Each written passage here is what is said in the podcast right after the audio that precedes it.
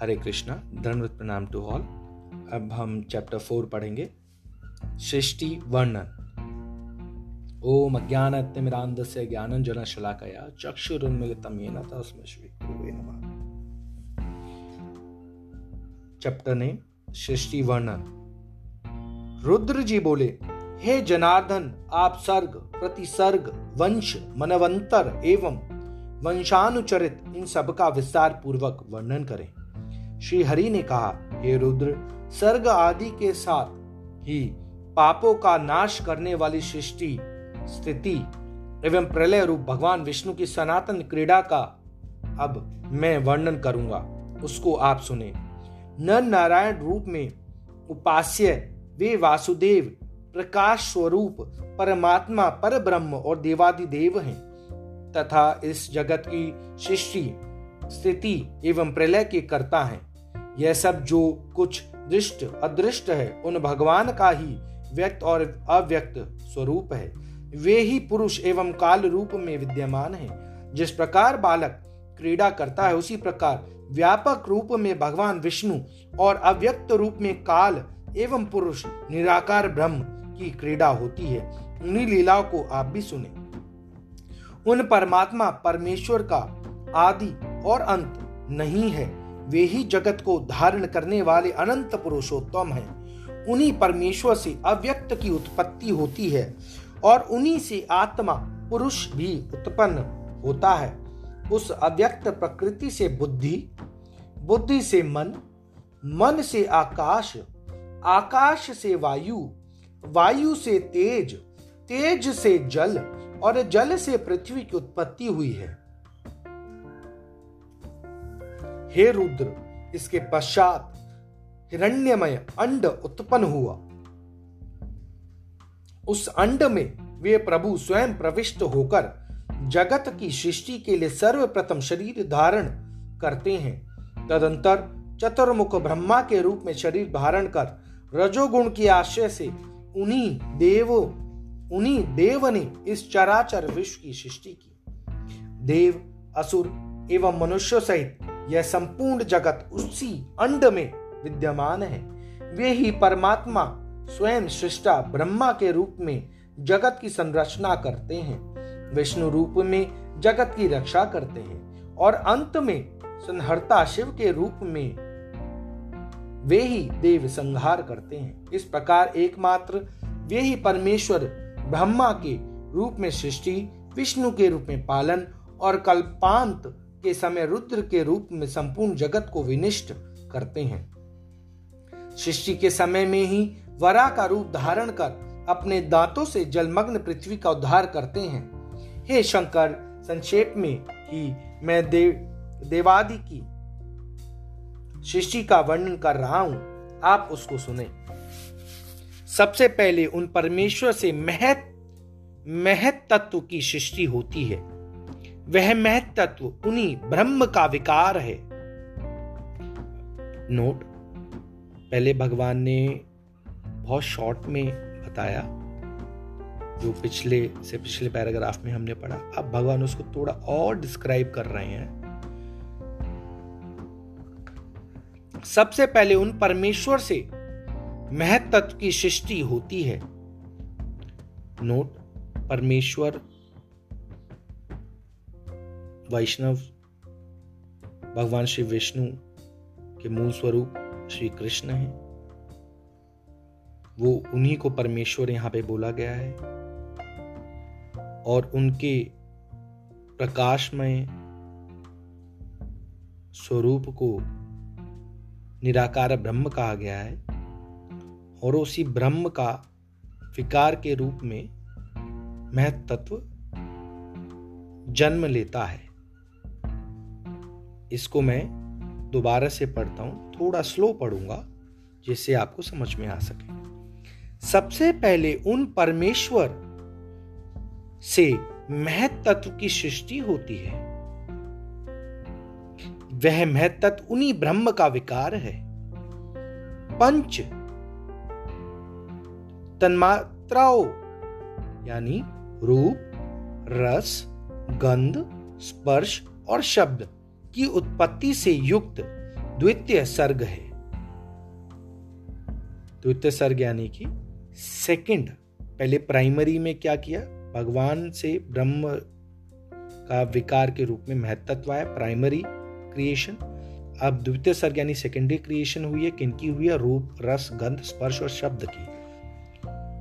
उसे भूत सर्ग कहा जाता है। सेकेंडरी जो डेवलपमेंट है, उसको भूत सर्ग कहा जाता है। इन पंच तन्मात्राओं से पृथ्वी, जल, तेज, वायु तथा आकाश रूप में महाभूतों की सृष्टि होती है। तो जो पाँच ऊपर हैं, रूप, रस, गंध, स्पर्श और शब्द, इनसे पाँच तन्मात्राओं की उत्पत्ति होती है।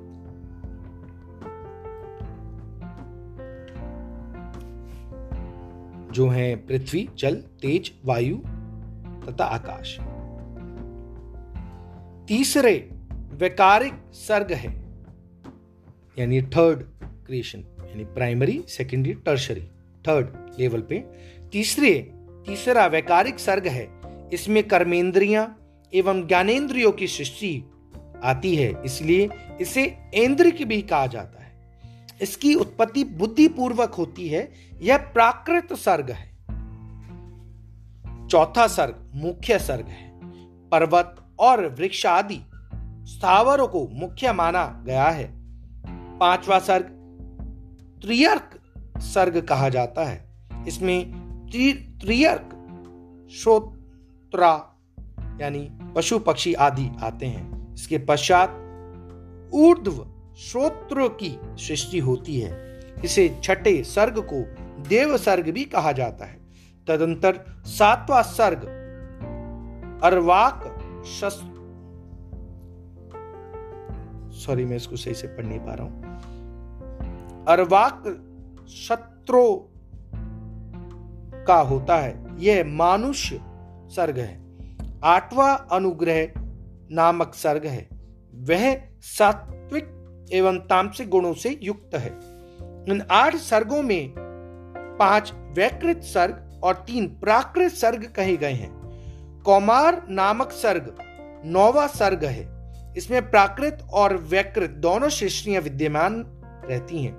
हे रुद्र, देवों से लेकर स्थावर पर्यंत चार प्रकार की सृष्टि कही गई है। सृष्टि करते समय ब्रह्मा से सबसे पहले मानस पुत्र उत्पन्न हुए। तदंतर देव, असुर, पितृ और मनुष्य इस सगर, सर्ग चतुष्टाय का प्रादुर्भाव हुआ। सर्ग चतुष्टायक यानी कि देव, असुर, पितृ और मनुष्य। सर्ग यानी उत्पत्ति, चतुष्ट यानी चार। का प्रादुर्भाव हुआ। इसके बाद जल सृष्टि की इच्छा से उन्होंने अपने मन को सृष्टि कार्य में संलग्न किया।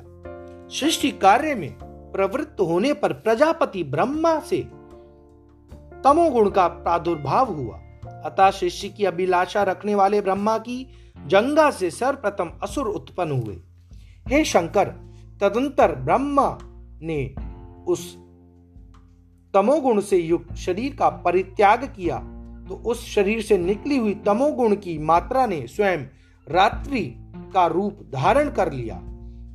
उस रात्रि रूप सृष्टि को देखकर यक्ष और राक्षस बहुत ही प्रसन्न हुए। नोट। यहाँ पे बोला गया, शरीर त्याग दिया। आप आत्मा के ऊपर जो ये शरीर है, उसको कपड़े के समान बोला गया है शास्त्रों में। तो शरीर त्यागने का मतलब है कि जैसे एक सांप अपनी कुछ जो उसके ऊपर है, उसको त्याग देता है, पर सांप अभी भी जीवित रहता है। है ना? जैसे हमारी स्किन आती है, पुरानी स्किन उतर जाती है तो उस तरीके से इसको बोला गया है यहाँ पे चार एंड नोट पेज में दिए गए हैं, उसको मैं पढ़ता हूँ।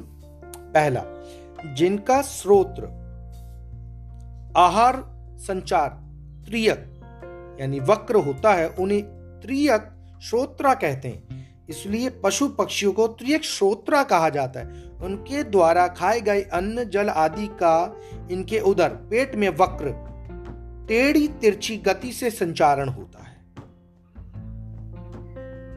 पशु पक्षियों के बारे में बोला गया। ऊर्ध्व श्रोत्र शब्द देवताओं का वाचक है, क्योंकि इनका आहार संचार ऊपर की ओर होता है। अर्वाक श्रोत्र शब्द मनुष्य का वाचक है, क्योंकि इसमें आहार संचार अर्वाक नीचे की ओर होता है, जिससे सब लोग अपनी रक्षा करें। वह राक्षस है। इसी ये चौथा पॉइंट है, जिससे सब लोग अपनी रक्षा करें, वह राक्षस है। इसी दृष्टि से रक्षण का आशय यह है, जिनसे अपना रक्षण, बचाव आवश्यक है, वे राक्षस है। यानी हमें यहाँ पे बोल रहे हैं, जिससे सब लोग अपनी रक्षा करें। रक्ष, राक्षस, रक्षा रक्षा रक्षा। यानी कि आपको इनसे अपनी रक्षा करनी है। जैसे प्रकाश को अंधकार से रात्रि ऊपर बोला ना, उस तरीके से। तो अंधकार राक्षस देख के खुश हुए। जैसे बोलते हैं कि भूत, पिशाच, अंधकार में बढ़ते इनको ज़्यादा शक्ति मिलती है। दिन में नहीं होते हैं। तो इनसे रक्षा करनी है। किनसे रक्षा करनी है? उनको राक्षस बोलते हैं। ठीक है। अब हम नोट से बाहर निकलते हैं और अगला पैराग्राफ शुरू करते हैं। हे शिव उसके बाद सत्व गुण की मात्रा के उत्पन्न होने पर प्रजापति ब्रह्मा के मुख से देवता उत्पन्न हुए। तदंतर जब उन्होंने सत्व गुण समन्वित अपने उस शरीर का परित्याग किया तो उससे दिन का प्रादुर्भाव हुआ। इसलिए रात्रि में असुर और दिन में देवता अधिक शक्तिशाली होते हैं। उसके पश्चात ब्रह्मा के उस सात्विक शरीर से पितृगणों की उत्पत्ति हुई। इसके बाद ब्रह्मा के द्वारा उस सात्विक शरीर का परित्याग करने पर संध्या की उत्पत्ति हुई, जो दिन और रात्रि के मध्य अवस्थित रहती है। तदंतर ब्रह्मा के रजोमय शरीर से मनुष्य का प्रादुर्भाव हुआ। जब ब्रह्मा ने उसका परित्याग किया तो उससे ज्योत्सना प्रभात काल उत्पन्न हुआ, जो प्रकाश संध्या के नाम से जानी जाती है। ज्योत्सना रात्रि दिन और संध्या ये चारों उस ब्रह्मा के ही शरीर हैं। ज्योत्सना यानी जब सुबह पहली करण होती है ना, उसको ज्योत्सना बोलते हैं। रात्रि यानी रात का समय, जब घोर अंधेरा है। दिन यानी जब घोर उजाला है, सूर्य का उदय है और संध्या यानी कि जब शाम होने जा रही है कभी कभी हम संध्या सुबह वाले मुहूर्त को भी बोल देते हैं। कभी कभी कहीं कहीं दिया जाता है, लेकिन वो सही नहीं है। टेक्निकली उसे ज्योत्सना कहते हैं। जब ज्योति का जब ज्योति का प्रभाव बढ़ने लगता है। संध्या यानी कि जब ज्योति का प्रभाव, यानी दिन का प्रभाव कम होने लगता है। संध्या, है ना? तो ये चारों ही ब्रह्मा के शरीर हैं। ठीक है? अब कोई बोल सकता कि चार शरीर कैसे हो सकते हैं? अरे भाई, जब आपके चार जोड़ी कपड़े हो सकते हैं तो ब्रह्मा जी के नहीं हो सकते क्या? प्लीज़ इस तरह की बातें ना करें, आगे समझ में आ जाएगा। तत्पश्चात ब्रह्मा के रजोगुणमय शरीर के आश्रय से शुदा और क्रोध का जन्म हुआ। शुदा यानी भूख, प्यास और क्रोध यानी गुस्से का जन्म हुआ। उसके बाद ब्रह्मा से ही भूख, प्यास से आतुर एवं रक्त, मांस पीने, खाने वाले राक्षसों तथा यक्षों की उत्पत्ति हुई।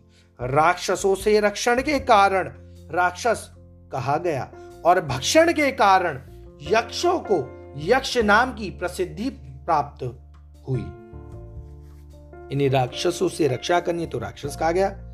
और भक्षण के कारण, यानी कि जो राक्षस खा लेते हैं, लोगों को, मनुष्य को या उसको खा लेते हैं, उनको यक्ष कहा गया है। ठीक है?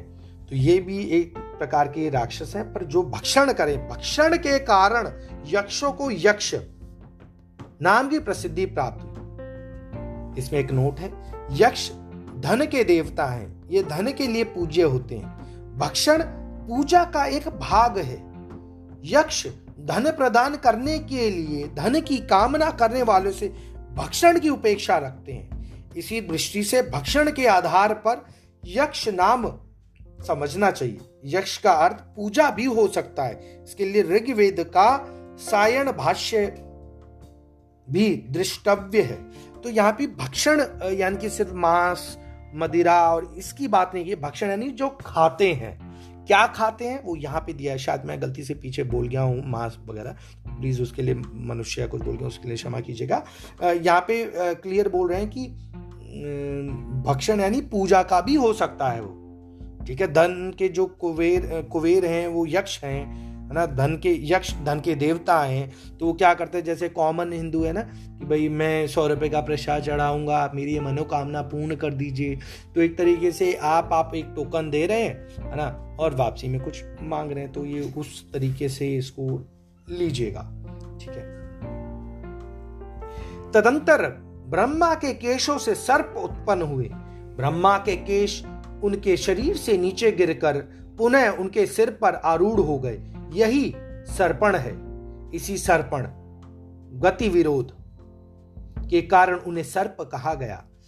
इस, उसके बाद ब्रह्मा के क्रोध से भूतों का जन्म हुआ, इसलिए इन प्राणियों में क्रोध की मात्रा अधिक होती है। तदांतर ब्रह्मा से गंधर्वों की उत्पत्ति हुई। गायन करते हुए इन सभी का जन्म हुआ था, इसलिए इन्हें गंधर्व और अप्सरा की ख्याति प्राप्त हुई। इसके बाद प्रजापति ब्रह्मा के वक्ष तल से स्वर्ग और भूय लोक उत्पन्न हुए।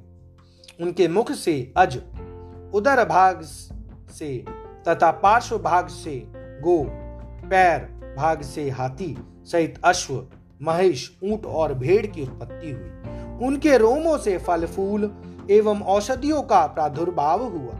गो, अज, पुरुष, ये मेध्य, पवित्र हैं।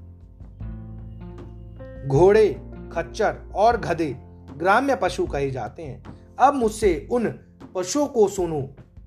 इन वन्य जंतुओं में पहले श्वापाद, हिंसक, व्याघ्रादि पशु, यानी शेर वगैरह। दूसरे, दो खुरों वाले। तीसरे, हाथी। चौथे, बंदर। पांचवे, पक्षी। छठे कच्छपा आदि जलचर। और सातवें सरी सर्प जीव उत्पन्न हुए हैं। उन ब्रह्मा के पूर्वादि चारों मुखों से ऋक, यजुष, साम और अतर्व, इन चार वेदों का प्रादुर्भाव हुआ। उन्हीं के मुख से ब्राह्मण, भुजाओं से क्षत्रिय, उरु भाग से वैश्य, पैरों से शूद्र उत्पन्न उसके बाद उन्होंने ब्राह्मणों के लिए ब्रह्मलोक, क्षत्रियों के लिए इंद्रलोक, वैश्यों के लिए वायुलोक और शूद्रों के लिए गंधर्व लोक का निर्धारण किया। उन्होंने ही ब्रह्मचारियों के लिए ब्रह्मलोक स्वधर्म निरत ग्रस्त आश्रम का पालन करने वाले लोगों के लिए प्रजापत्य प्रजापत्य लोग वानप्रस्थ शर्मी, श्रमियों के लिए सप्त ऋषि लोग और सन्यासी तथा इच्छानुकूल सदैव विचरण करने वाले परम तपो निधियों के लिए अक्षय लोक का निर्धारण किया। अध्याय चार यही समाप्त होता है। हरे कृष्णा। धन्यवाद।